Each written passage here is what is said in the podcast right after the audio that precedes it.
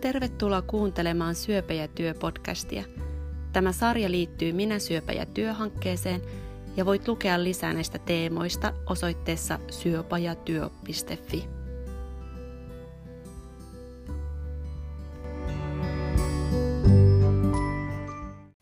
Tässä jaksossa seuraksemme saamme Veera Dolklinnan.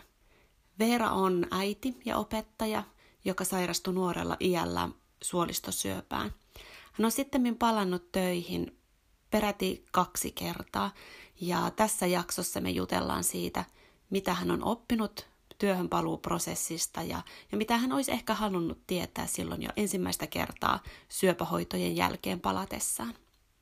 Minä olen Marketta Liljeström ja työskentelen työelämäkoordinaattorina Minä syöpä- ja työhankkeessa. Hei Veera, tervetuloa Syöpä- ja työpodcastiin. No hei, ja kiitoksia. Kertoisitko vähän et siitä, niistä ajoista, kun sairastuit syöpään? Joo, siitä on kohta neljä ja puoli vuotta aikaa. Aika kuluu kyllä hurjaa vauhtia. Ää, joulun alla 2015 mä sain ensimmäiset semmoiset syöpäoireet. Mä oon sairastanut siis paksusuolen syöpää ja tuli sitten kovia vatsakipuja ja muita, pahoinvointeja ja semmoisia. Ja sitten tietysti, kun on nuori ihminen, niin ei lääkärit osaa ensimmäiseksi epäillä syöpää ja siinä meni sitten jonkin aikaa ennen kuin sitten paikattu se, että miksi, miksi mä oon niin kipeä. Ja sitten se päätyi siihen, että muuta helmikuussa 2016 poistettiin koko paksusuoli ja sieltä löytyi kolme kasvainta ja sitten imusolmukkeisin oli yksi niistä kasvaimista levinnyt. Eli siellä oli metastasointia ja sitten löytyi vielä maksastakin löytyi yksi metastaasia.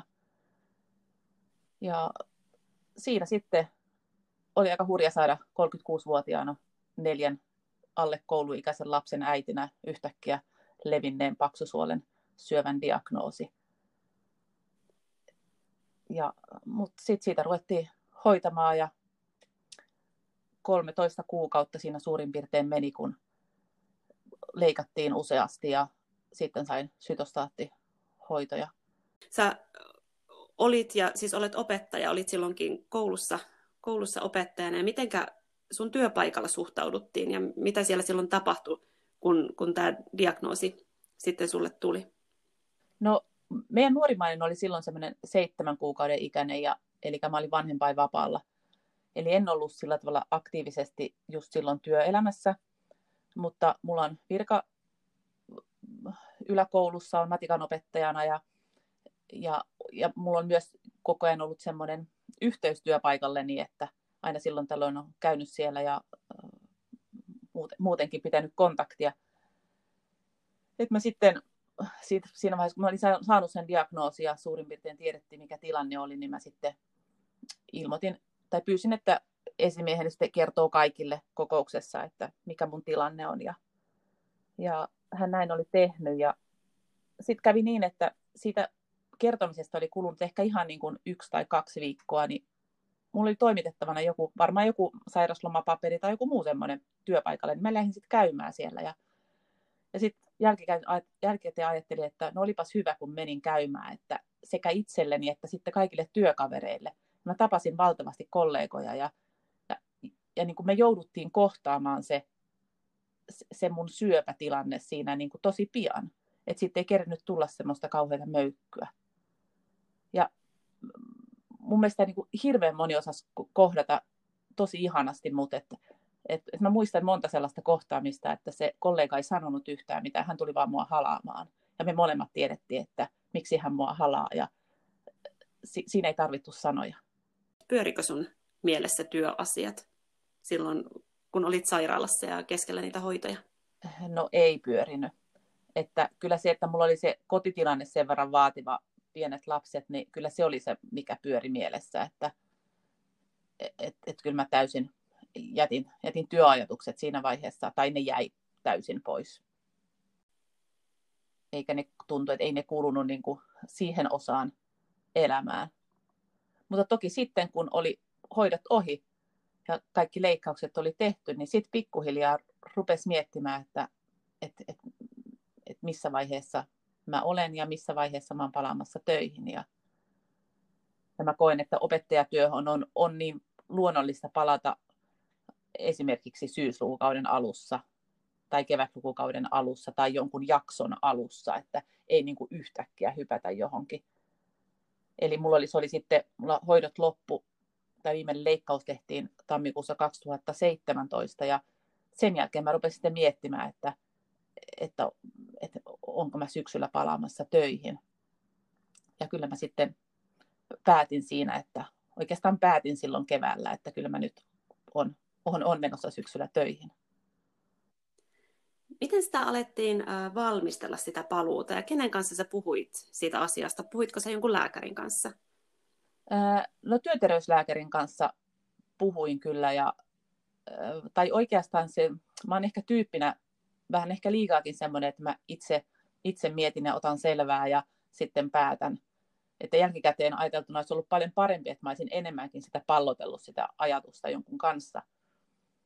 Ää, mutta mä, mä olin jo siinä vaiheessa, mä olin siis, kun mulla oli loppunut sairauslomapäivät, niin mä olin siirtynyt kuntoutustuelle, täysaikaiselle kuntoutustuelle – ja sitten mä sain tietää, että on mahdollisuus tämmöinen osakuntoutustuki.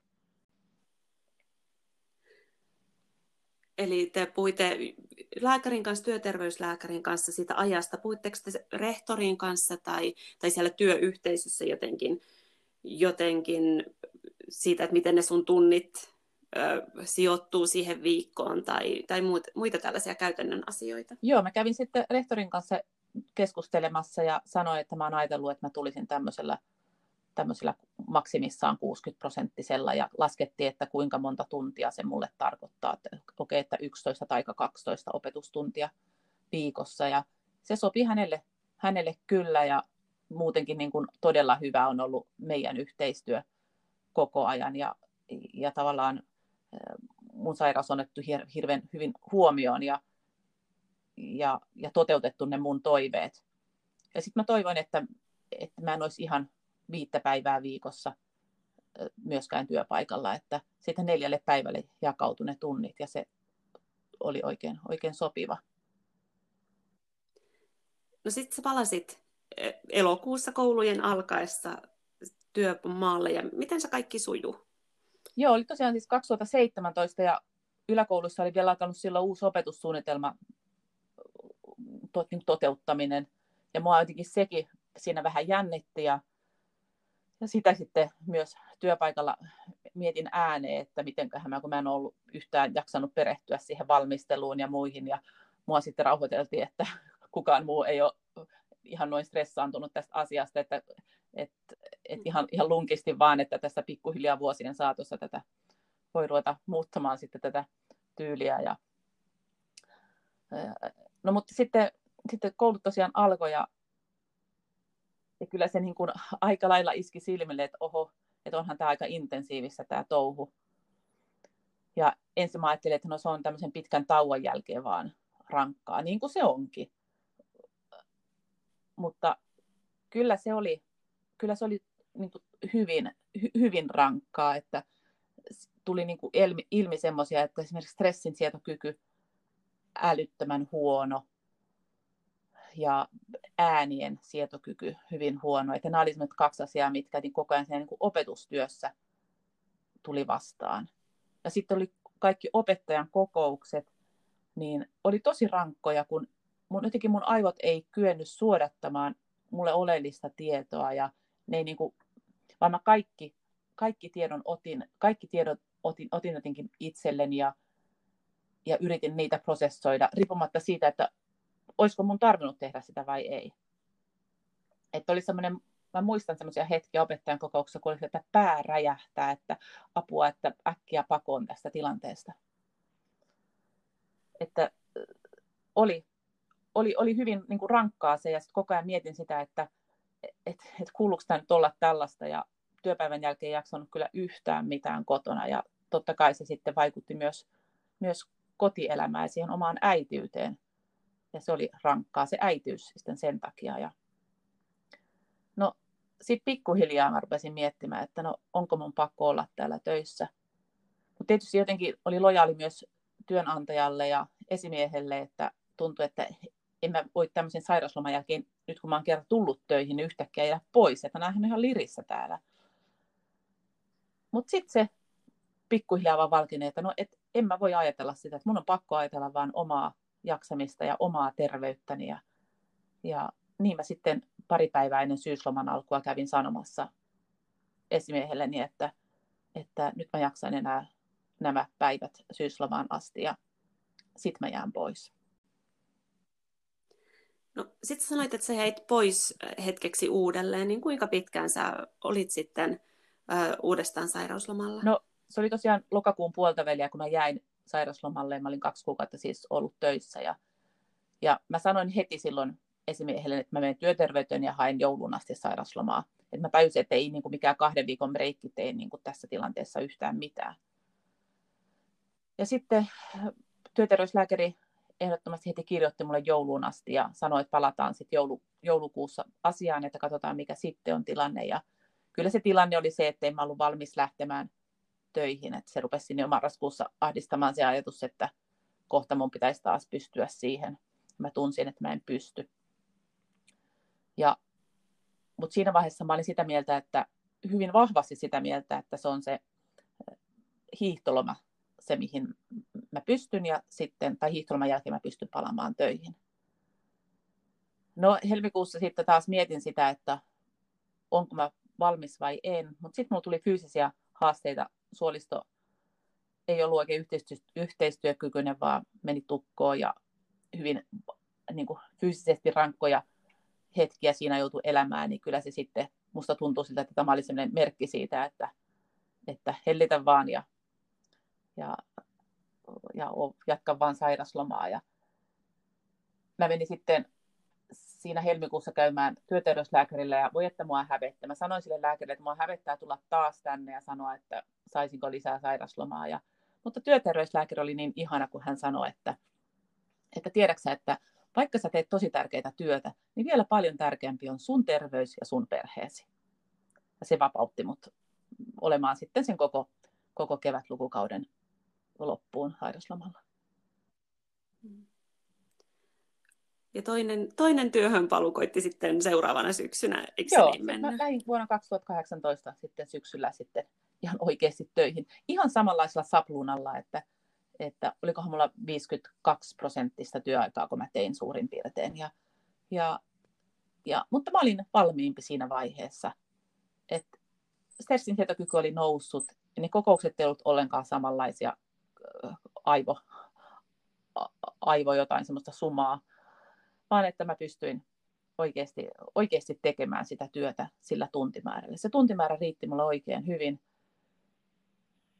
mutta tota, että mä tunsin, että oikeasti mä pystyin tekemään. Ja sitten sillä jatkoin koko, koko sen lukuvuoden ja edelleen hain tätä osakuntoutumistuen jatkamista ja sitä sain ja yhdellä tunnilla nostettiin mun tuntimäärää sitten viime syksyyn ja, ja, ja se tuntui oikein hyvältä.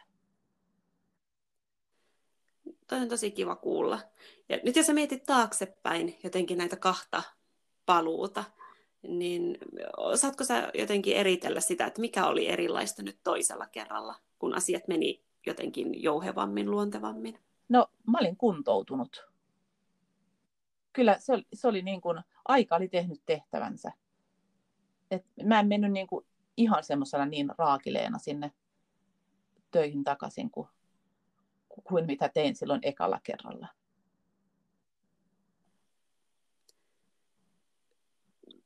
onko jotain sellaisia tuntomerkkejä, kun moni sitä tavallaan miettii, että mistä sitä niin tunnistaa, että on riittävän työkykyinen palatakseen. Ja osittain se ehkä varmaan onkin vähän sellainen, että sitä pitää kokeilla ja tavallaan kaikkeen ei pysty varautumaan ennakolta.